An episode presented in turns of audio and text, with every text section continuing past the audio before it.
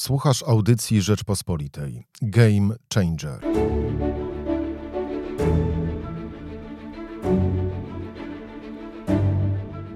Co dalej z prezydenckim projektem dotyczącym aborcji? Czy znajdzie się dla niego większość w Sejmie? Jakie będą konsekwencje decyzji Trybunału Konstytucyjnego w sprawie aborcji? O tym wszystkim z posłem PiS Bartłomiejem Wróblewskim. Na program zaprasza Michał Kolanko. Dzień dobry, Michał Kolanko, podcast Game Changer. Państwa i moim gościem jest dzisiaj poseł Prawa i Sprawiedliwości Bartłomiej Wróblewski. Dzień dobry. Dzień dobry panu, dzień dobry państwu. Chciałbym zapytać, jak pan ocenia teraz sytuację polityczną po decyzji Trybunału Konstytucyjnego w sprawie aborcji? Co teraz się będzie, będzie działo, Pana zdaniem? Co się wydarzy i co się powinno wydarzyć politycznie i prawnie? Rozumiem, że mówimy tylko o sprawie ochrony życia. Tak, tak, tylko to jest ten kontekst. Y, to znaczy, dwie rzeczy y, możemy się spodziewać, że nastąpią. Y, pierwsza rzecz to ustawa czy pakiet ustaw, pakiet propozycji dotyczących wsparcia e, kobiet w trudnych ciążach oraz osób niepełnosprawnych. To jest ten element, który łączy właściwie wszystkie strony tej dyskusji, bo od kiedy w 2017 roku złożyliśmy wniosek do Trybunału Konstytucyjnego, mówiliśmy, że to są dwie strony tego samego medalu E, dwie strony tej samej monety. To znaczy, z jednej strony ochrona życia, e, o której mówi polska konstytucja i którą chroni w artykule 38, w artykule 30, w innych postanowieniach, ale z drugiej strony mamy też e, obowiązki konstytucyjne dotyczące wsparcia dla kobiet E, w tych najtrudniejszych sytuacjach, kiedy są w ciąży, oraz osób niepełnosprawnych. Też stanowią o tym konkretne przepisy e, Konstytucji, artykuł 69 e, i kolejne artykuły Konstytucji, także artykuł 30, czyli godność człowieka. Czyli mamy, i mówię o tym, że wszystkie strony dyskusji jakby w tej, w tej sprawie są jeśli chodzi o wsparcie kobiet w ciąży oraz osób niepełnosprawnych, są chyba zgodne, bo Trybunał Konstytucyjny powiedział o tym eksplicite, e, mówili także sędziowie, którzy zgłaszali zdania odrębne.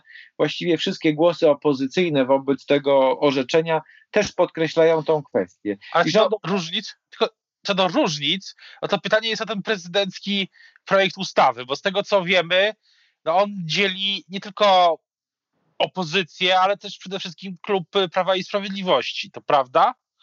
To zaraz do tego przejdę, bo to jest też ważna sprawa. Natomiast chcę tylko dokończyć właśnie, e, e, że w mojej ocenie bardzo ważną rzeczą jest taki pakiet moim zdaniem powinien to być przełomowy, można powiedzieć, program dla osób e, niepełnosprawnych, dla osób chorych, który będzie uzupełnieniem tego, co w ostatnich latach, od 2015 roku, jako Zjednoczona Prawica zrobiliśmy, czyli 500 plus dla dzieci, 500 plus dla osób niepełnosprawnych, programy za życiem, program Dostępność Plus. I dzisiaj w kontekście tego orzeczenia i też po części w wyniku tego orzeczenia e, te programy dla osób chorych i niepełnosprawnych powinny zostać e, uzupełnione. I przechodzę do Pana drugiego e, pytania dotyczącego projektu prezydenckiego. Myślę, że to jest oczywiste, że projekt prezydencki próbą uspokojenia nastrojów, znalezieniem pewnego politycznego rozwiązania w tej sytuacji bo prezydent jest przecież orędownikiem, e, był przez wszystkie lata e, orędownikiem poszerzenia ochrony życia, natomiast uznał, że w tym momencie trzeba szukać nowego kompromisu e, aborcyjnego, który notabene, ta jego propozycja jest zbliżona do intencji, które przyświecały 27 lat temu, czyli żeby aborcja w przypadku w przypadkach e, mogła dotyczyć tylko sytuacji absolutnie najtrudniejszych, e, czyli niektóre osoby nazywają ten projekt prezydencki jako, czy przesłankę, która jest zaproponowana jako przesłanka letalna, czyli przewidziana dla sytuacji, kiedy jest oczywiste, że dziecko po urodzeniu umrze. Z punktu widzenia ochrony życia, konstytucji, z punktu widzenia konstytucji, można mieć wątpliwości, czy będzie to zgodne z orzeczeniem Trybunału Konstytucyjnego. Tego do końca powiedzieć nie możemy, w związku z tym, że nie ma jeszcze pisemnego uzasadnienia wyroku Trybunału. Na pewno nie będzie to zadowalało, nie będzie to zgodne z oczekiwaniami nas, którzy uważamy, że życie ludzkie powinno być chronione od poczęcia aż do śmierci, ale e, to, co możemy powiedzieć, to jest próba, że, że jest to próba znalezienia pewnego kompromisu. No ale pytanie, prawie. pytanie czy, no dobrze, ale jak pan będzie głosował w tej sprawie? Ma pan już ja to co, y, to, to, co jakby wielokrotnie już powtarzałem, to to, że y, jeśli ten projekt y, rozpoczną się nad nim prace, ja ale myślę, że całe środowisko osób, dla których to prawo do życia zagwarantowane konstytucyjnie jest rzeczą zasadniczą, fundamentalną, będziemy starali się, żeby ten projekt został doprecyzowany. To znaczy, jest tam kilka wątpliwości szczegółowych dotyczących właśnie tego prawdopodobieństwa, jakie musiałoby być osiągnięte żeby dokonać takiego zabiegu, żeby wyjaśnić niektóre nieostre zapisy. Natomiast e, niezależnie od tego, jak, e, e, jak ten przepis zostanie sformułowany, na pewno wątpliwości etyczne i konstytucyjne pozostaną. Więc z jednej strony rozumiem intencje prezydenta, E, uważam, że jeśli ona będzie na stole, no to trzeba nad nią konstruktywnie pracować, ale nie zamyka to e, tej podstawowej wątpliwości dotyczącej konstytucyjności takiego rozwiązania. Pan się spodziewa, że po tym doprecyzowaniu, jak to pan ujął, ten projekt e, Sejm go, będzie, znajdzie się większość w Sejmie dla tego projektu?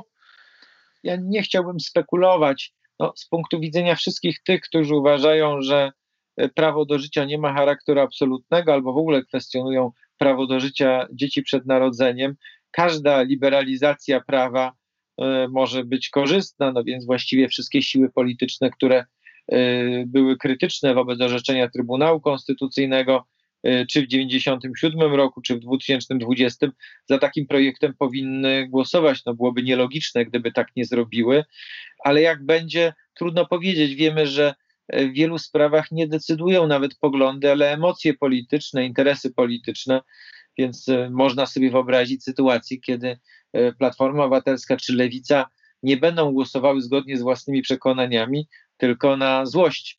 Mieliśmy już takie sytuacje e, w poprzednich, w poprzednich latach wielokrotnie. Nie można wykluczyć, że tak będzie także tym razem.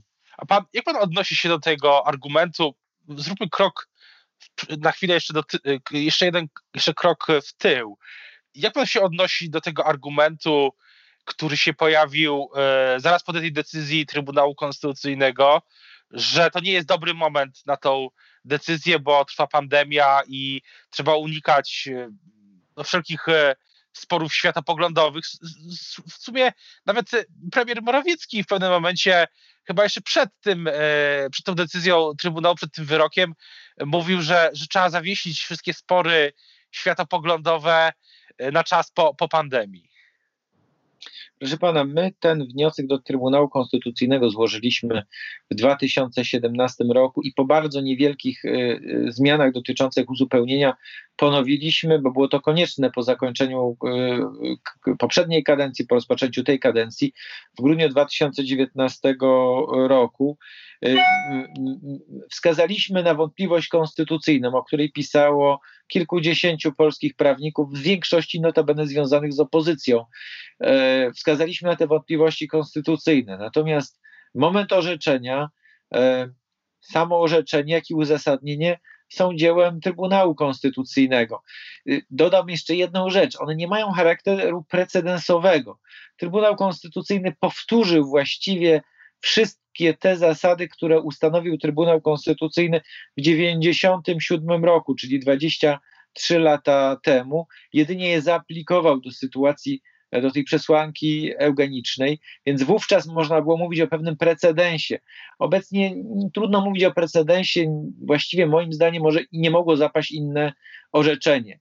Co do czasu, każdy czas prawdopodobnie byłby krytykowany albo przed wyborami, albo po wyborach, albo w okresie wakacyjnym, e, albo w okresie takich czy innych e, trudności. Natomiast no, trzeba spojrzeć na konstytucję. Konstytucja chroni e, wskazane w niej prawa i wolności, ale pewnej grupie tych praw i wolności nadaje szczególną rangę.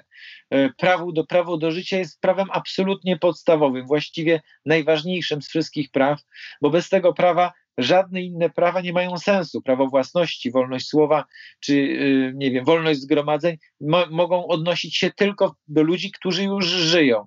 Więc każdy czas na, na, na sprawy dotyczące ochrony życia jest czasem właściwym i co więcej, można powiedzieć, że z konstytucji można odczytać nawet obowiązek e, wszystkich organów państwa, w tym Trybunału Konstytucyjnego, do ochrony życia człowieka w każdym czasie. Ale Więc ten argument nie jest argumentem no, takim e, z punktu widzenia konstytucyjnego e, no, uzasadnionym. A wracając do sytuacji politycznej w, klubie Prawa i Sprawiedliwości. A czy to jest tak, że tak jak pisze Piotr Zaręba w plus minus, że doszło do pewnego większego niż wcześniej zróżnicowania y, w samym klubie, że jest więcej grup, y, które mają swoje argumenty i swoje pomysły mm, właśnie w ramach samej partii? Prawo i Sprawiedliwość zawsze było partią wielonurtową. No, powstało e, w, na początku lat 2000 jako połączenie środowiska e, głównego stratega prawicy e, Jarosława Kaczyńskiego, który razem ze swoim bratem, Lechem, profesorem prezydentem Lechem Kaczyńskim, byli integratorami tego środowiska oraz przymierza prawicy. Zawsze były w Prawie i Sprawiedliwości osoby o poglądach konserwatywnych, narodowych, e, chadeckich, e, ludowych, byli też centryści, także to zróżnicowanie zawsze występowało i pod tym względem nie ma, myślę, jakiejś wielkiej, wielkiej różnicy. Natomiast rzeczywiście no, w ostatnim czasie mieliśmy kilka takich spraw, które uwidoczniły różnice w myśleniu o niektórych kwestiach które y, były przedmiotem debaty publicznej. Moim zdaniem te różnice nie są różnicami zasadniczymi, bo różnice dotyczące e, piątki dla zwierząt nie dotyczą kwestii podstawowej, czyli ochrony zwierząt, poprawiania losu zwierząt, co do tego się zgadzamy, ale były pewne wątpliwości dotyczące niektórych zapisów tej ustawy. Kwestie dotyczące ochrony życia też nie różnicują klubu w tym sensie, że wszyscy praktycznie w naszym klubie są za ochroną życia, za poszerzeniem, myślę, znakomita większość jest za poszerzeniem ochrony życia, natomiast mogą być pewne kwestie, gdzie istnieją różnice zdań.